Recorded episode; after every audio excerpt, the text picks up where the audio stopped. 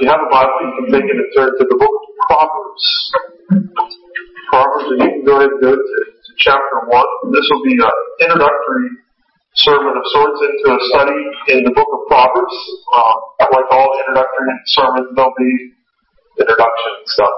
So some of this will be a little bit laying the groundwork and hopefully exciting us and whetting our appetite for what we're going to see in the book of Proverbs over in the coming weeks. We'll be in Proverbs this Sunday and next Sunday, and then as we gather with Encounter, we'll be in a few different Psalms, and then we'll come back to the book of Proverbs there in November. But we'll be in Proverbs, looking at some verses in chapter 1, but also throughout the book. I was looking online at a Forbes article that was written in 2015, and it said this. It said that more data has been created in the past 2 years than in the entire previous history of the human race.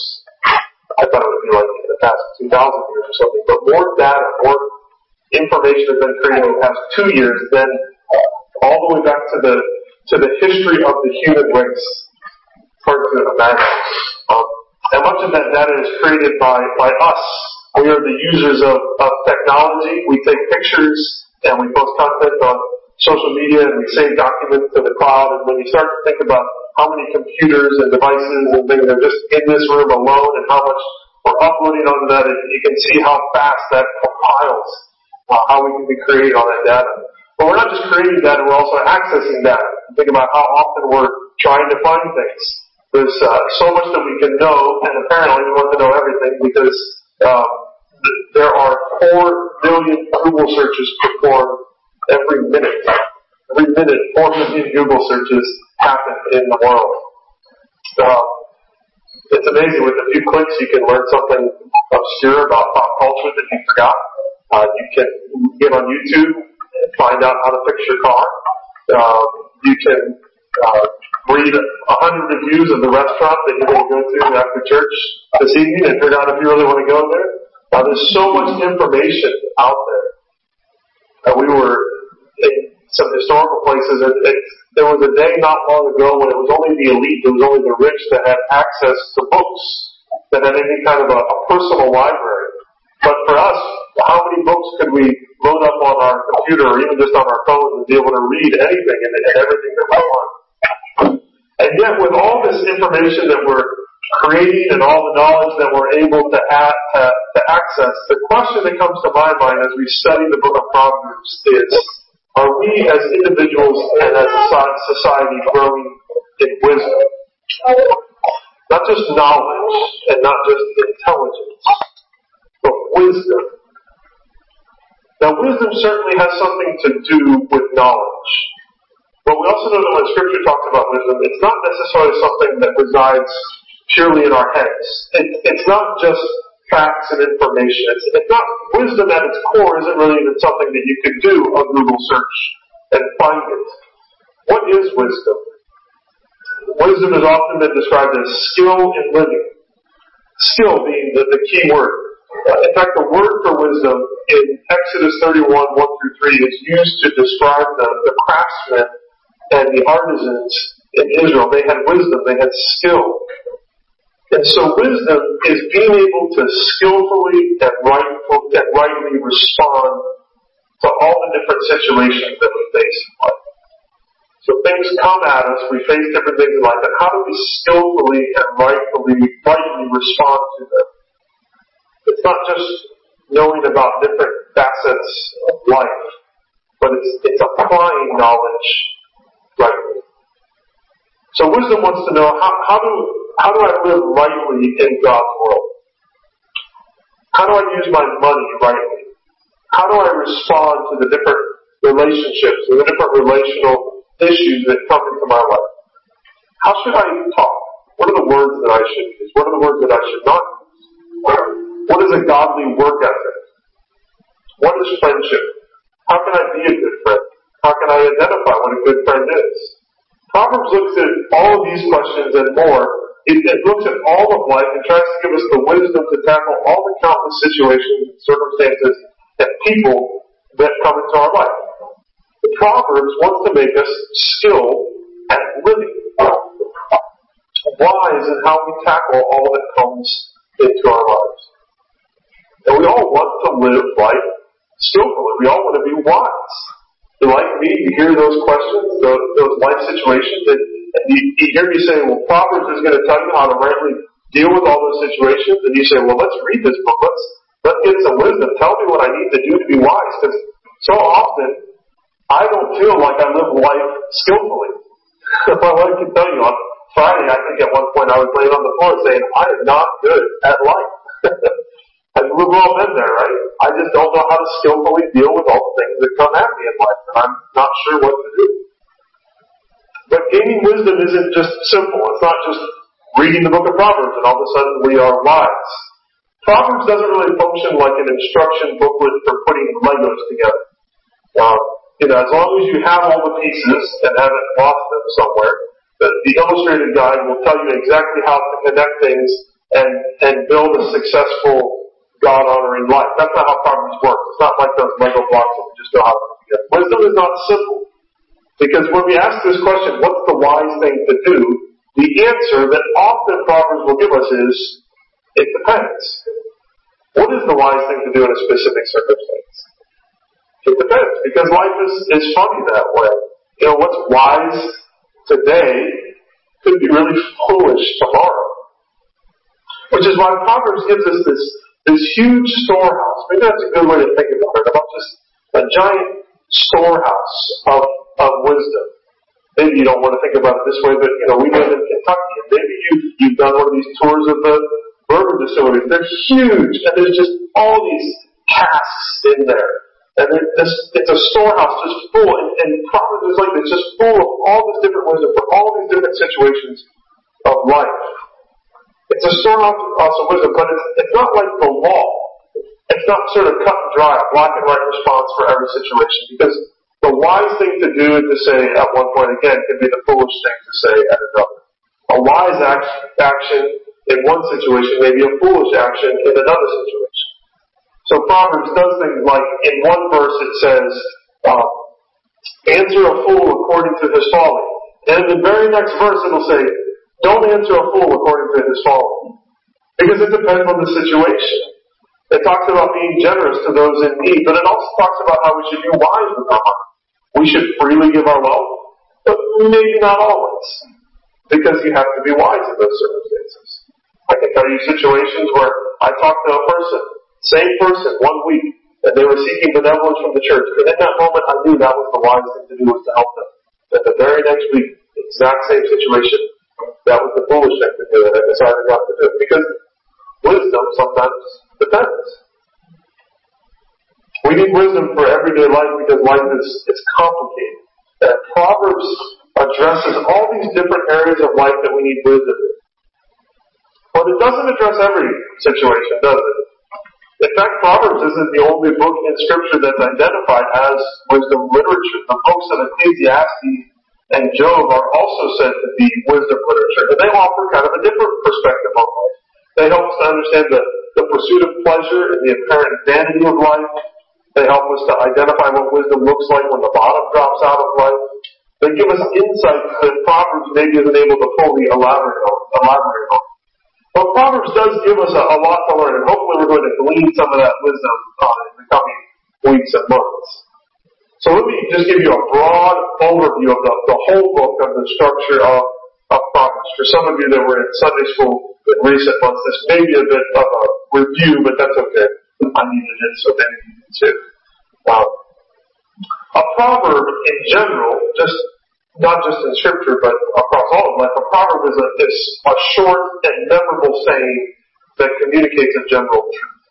That's what a proverb is. A proverb is a short and memorable saying that communicates a general truth. So it speaks to a reality that we know, but sometimes we can miss it. And so a proverb says it in a way that causes us to pause and to reflect. So we have a lot of proverbs, but we don't really call them proverbs. Some of these may be cultural. I've noticed that there's probably proverbs within different cultures. Maybe with a Filipino proverb or a Colombian proverb or whatever culture you come from. These are probably some American ones. But maybe you know that things like absence makes the heart grow fonder. That's a proverb. It's a general truth that's said in a pithy way. Wow, better late than never. How about this one? Two heads are better than one. Well, two heads are better than one, but there's another proverb. Too many cooks spoil the broth. So two heads are good, but you know, if you get too many heads, then you're going to cause problems. You can't teach an old dog new tricks. These are proverbs. These are things that communicate a demo truth. And the book of Proverbs contains many of these kinds of short, pithy statements. Most often they're in a couplet. So two lines that complement each other, or they contrast with one another, or one sort of expands on what the first one said. And we'll look at those two-line structures and we'll talk about them more. But we should be clear that the Proverbs is more than just a collection of these general sayings. Solomon is stated as the main author of this book. So Solomon, King David's son. King David's son, Solomon, you remember, was given unique wisdom. God asked him what he would want, and he said, I want to be wise. And God gave him deep wisdom. And he's said to be the source of the material, especially chapters 1 through 29. 31 chapters in the book of Proverbs, and Solomon is the source for the first 29. Chapter 30 is written by a man named Agur, A-G-U-R. And chapter 31 is the saying of a guy named Lemuel. These are the authors that, and though they were probably also people that compiled these things. So Solomon had all this wisdom, and then there were probably some people that put these things together into the book itself. The book opens, if you look at chapter 1, with a prologue. Well, it sort of sets the tone, states the purpose for the book. Let me read these first 7 verses here of the book of Proverbs, this introduction. It says in Proverbs 1:1, the Proverbs of Solomon, son of David, king of Israel, to know wisdom and instruction, to understand words of insight, to receive instruction in wise dealing, in righteousness, justice, and equity, to give prudence to the simple, knowledge and discretion to the youth. Let the wise hear and increase in learning, and the one who understands obtain guidance. To understand a proverb and a saying, the words of the wise and the riddles. The fear of the Lord is the beginning of knowledge. Fools despise wisdom and instruction. So that sets the tone and the purpose, and then for the rest of the chapter, all the way until the end of chapter 9, we find 10 speeches, 10 extended teachings of a father to his son. And interspersed within there are the words of Lady Wisdom that calls for people to listen to her and follow her path. If you were with us in Sunday school, that's mainly what we talked about. As a side note, just interesting to note that Solomon, who is a king in Israel, is so wise that he is seen here as a father speaking to his son. And it shows us that, especially in Hebrew thought, and it should be true in our thought, that wisdom begins in the home. It begins with a parent speaking to a child. That's where the first wisdom that we have comes from our parents. Chapters 30 and 31 are similar to those first 9 chapters. They're more coherent, connected teachings.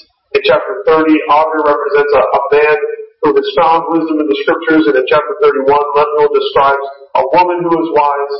In some ways, sort of the book ends with these two examples of wise people who have read the book of Proverbs and are now applying it. So chapters 1 through 9 and 30 through 31, that's those. But the middle section there is different. And this is usually what we think about when we think about the book of Proverbs. They are written by Solomon, but their format is different than these speeches of chapters 1 through 9. There are some divisions that we can put in there, but for the most part, they are just these individual pieces of wisdom.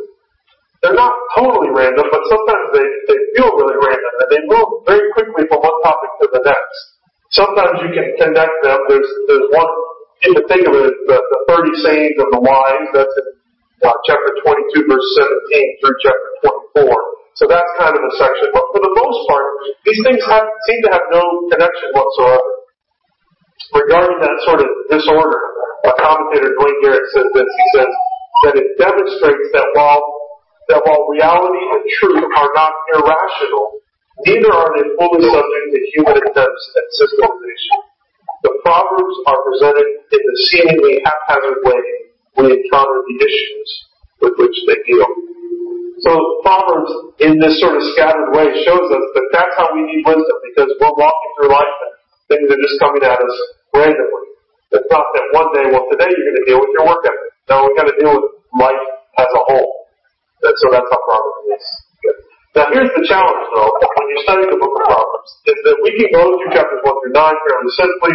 We can do that with 30 and 31. But these little chapters 10 through 29, they're so random that it's really hard to know how to study through them. And so my hope is that we can actually try to gather all the Proverbs that we can find, especially throughout the whole book, but especially in those chapters, and find all the Proverbs on a given topic or theme, and then try to understand the cumulative wisdom that Proverbs offers us in what we find in God's Word on that specific topic. So we can say, what does Proverbs say about the words that we use, about our speech?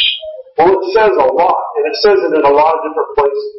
So what if we take everything that Proverbs says about the words that we speak, and we just focus on it, and try to find strands and where they connect? What about work? What do the individual Proverbs together teach us about how we are to work in the world? And how can we draw those strands together?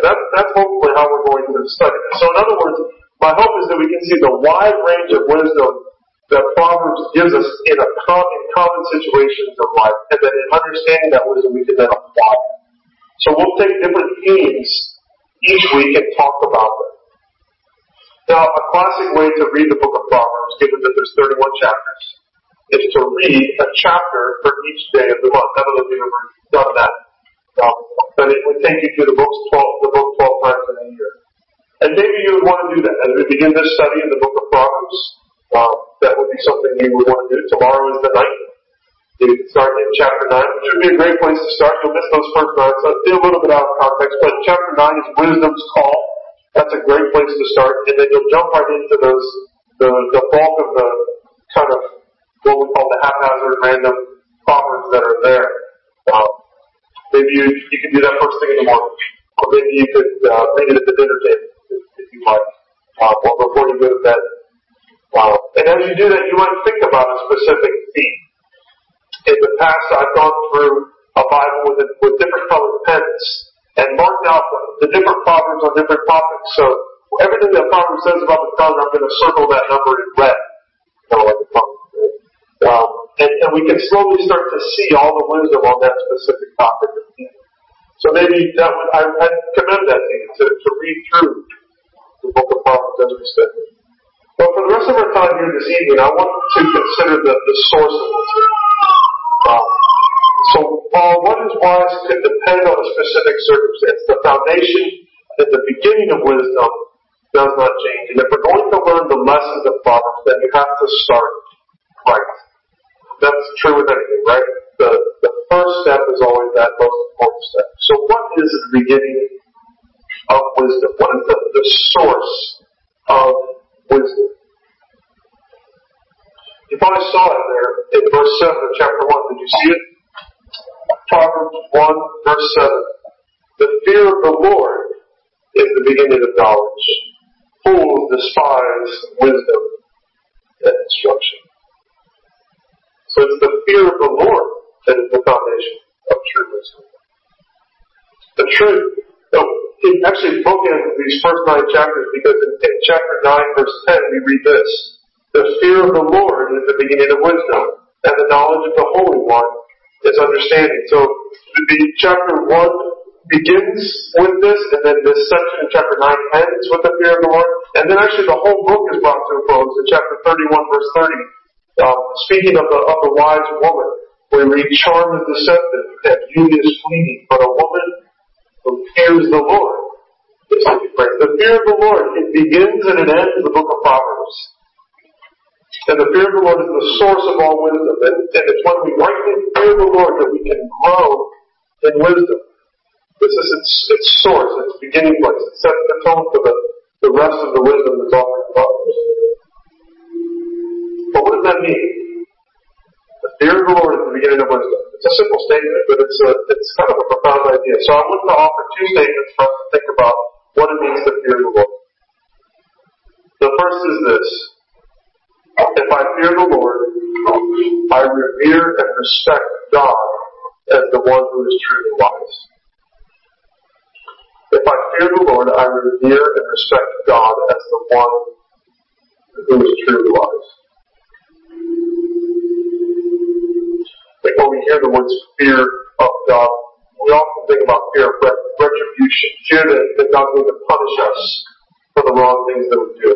And there may be an element of that here, because we should know that if we reject God's wisdom, then they're not going to go well for us. But it also seems to me that fear has less to do with being frightened of God's power and more to do with acknowledging that knowledge begins and ends with God. That while there are other sources of wisdom in this world that they echo His wisdom, God is the originator of all true wisdom. But if God is the source of wisdom, then we also know that wisdom has this moral component to it. In other words, wisdom and righteousness in the book of Proverbs are never in conflict. The right and the just thing to do in a situation is also always the wise thing to do in a situation. Wisdom and righteousness go together. We can also say that God is wisdom. That to know the character of God is to know what wisdom is. That's why Proverbs 9:1 it makes knowledge of 9:10 makes knowledge of the Holy One parallel to the fear of the Lord. So Proverbs 9:10 again, it says the fear of the Lord is the beginning of wisdom, and the knowledge of the Holy One is understanding. Knowing God is understanding. That's where true wisdom comes from. The fear of the Lord is to know Him in all that He is. So if we're seeking wisdom, where do we turn? If you want to be wise in this world, where do you look? Do we come to God, to who He is, and say that He's the final authority for what is wise and what is right? There's wisdom in this world that would cause us to go against what is right, to violate God's holiness, to say in a situation that what God says is wise simply just doesn't work. Maybe it's like that. And, maybe that worked at one point, but it doesn't work now. It could be wise, but it's foolish to act that way a little bit. But if we fear God, we fear and revere and know who God is, we will always say that His ways are right. We will walk in His wisdom and know that His ways are what is truly wise.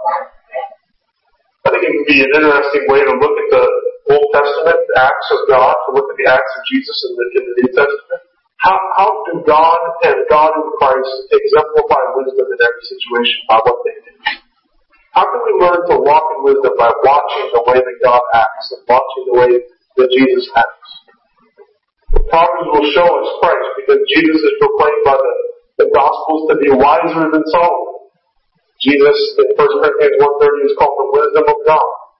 The more that we know God, the more that we trust Him and believe Him and act as He does, the more that we grow in wisdom.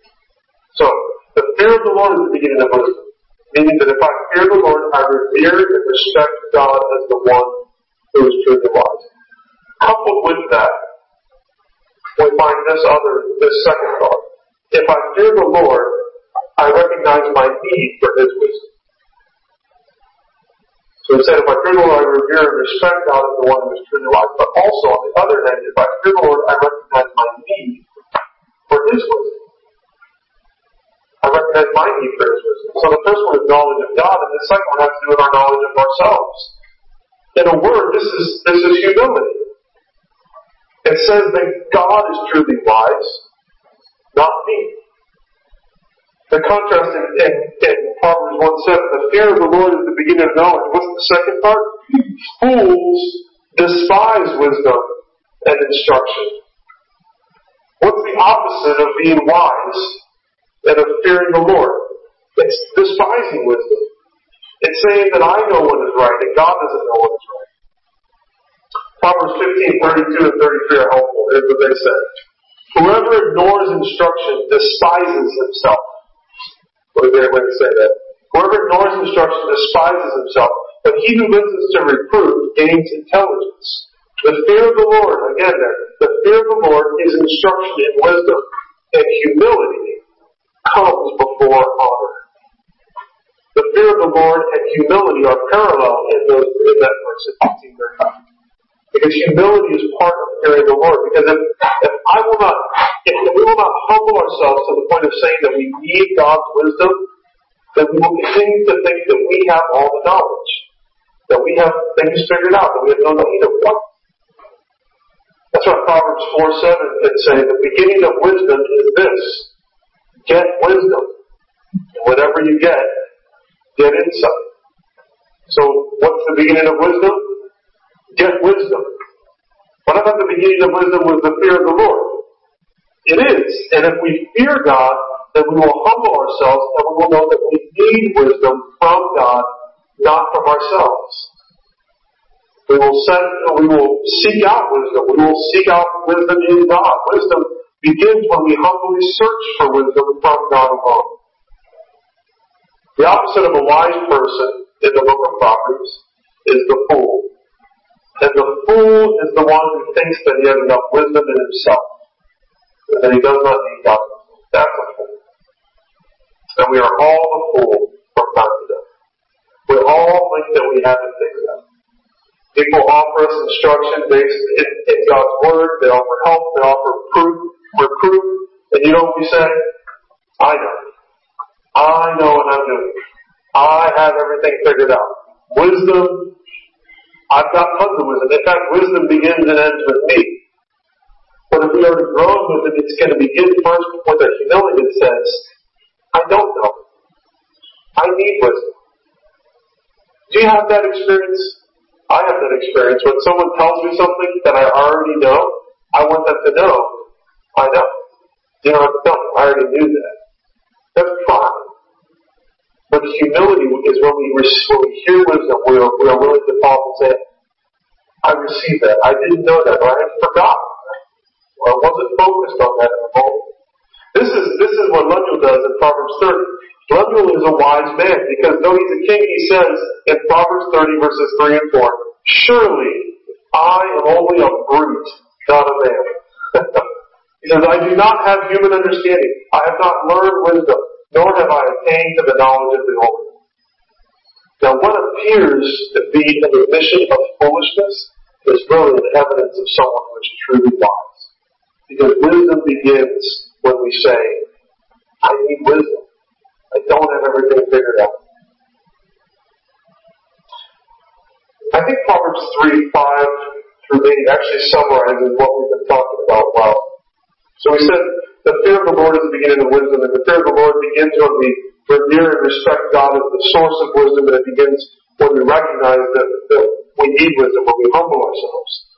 Proverbs 3, 5 through 8, I think encapsulates this. So I give you these verses just as 4 verses to meditate on this week, 4 verses to memorize. You probably have already memorized Proverbs 3, 5, and 6. Very familiar verses to you. Tack on verses 7 and 8 in your memory of these verses.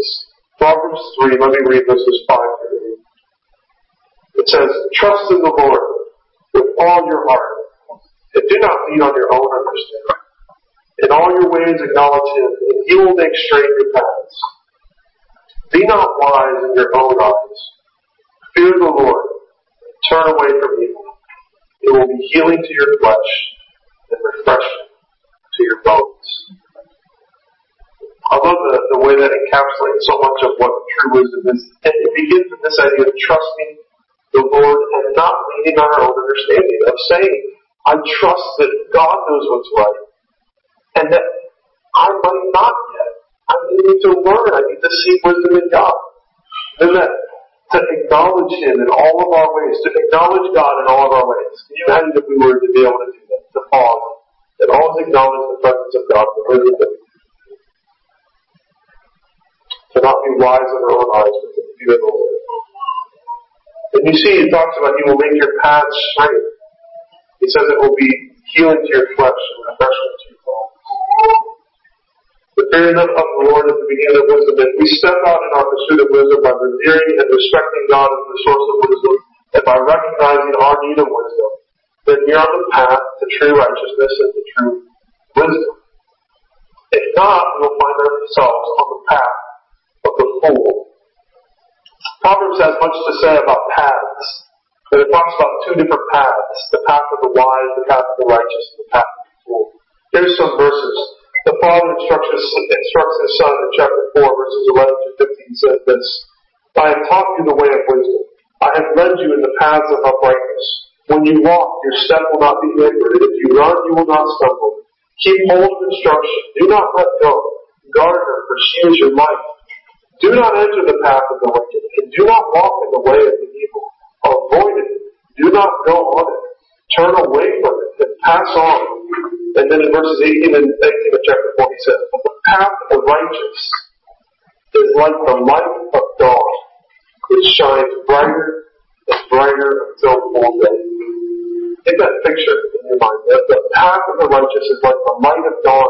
It shines brighter and brighter until full day. Except the sun rises. And then in contrast, the way of the wicked is like deep darkness. And they do not know over what they stumble. The path of righteousness is the one we want to be on. Proverbs 10:17. Whoever heeds instruction is on the path to life, but he who rejects reproof leads others astray. Proverbs 10:29. The way of the Lord is a stronghold to the blameless, but destruction to evildoers.